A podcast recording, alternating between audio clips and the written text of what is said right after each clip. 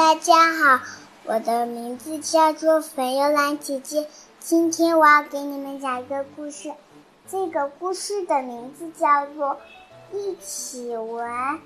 有一天，小牛、小羊要去小兔子家一起玩了。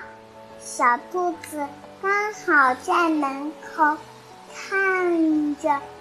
以前的照片呢？小牛到了以后，小牛把胡萝卜送给小兔子；小羊到了以后，把苹果送给小兔子。大家一起吃光了苹果，还有胡萝卜。他们一起在森林里面散步。哦呀，他们迷路啦！那该怎么办呢？小朋友们，请听下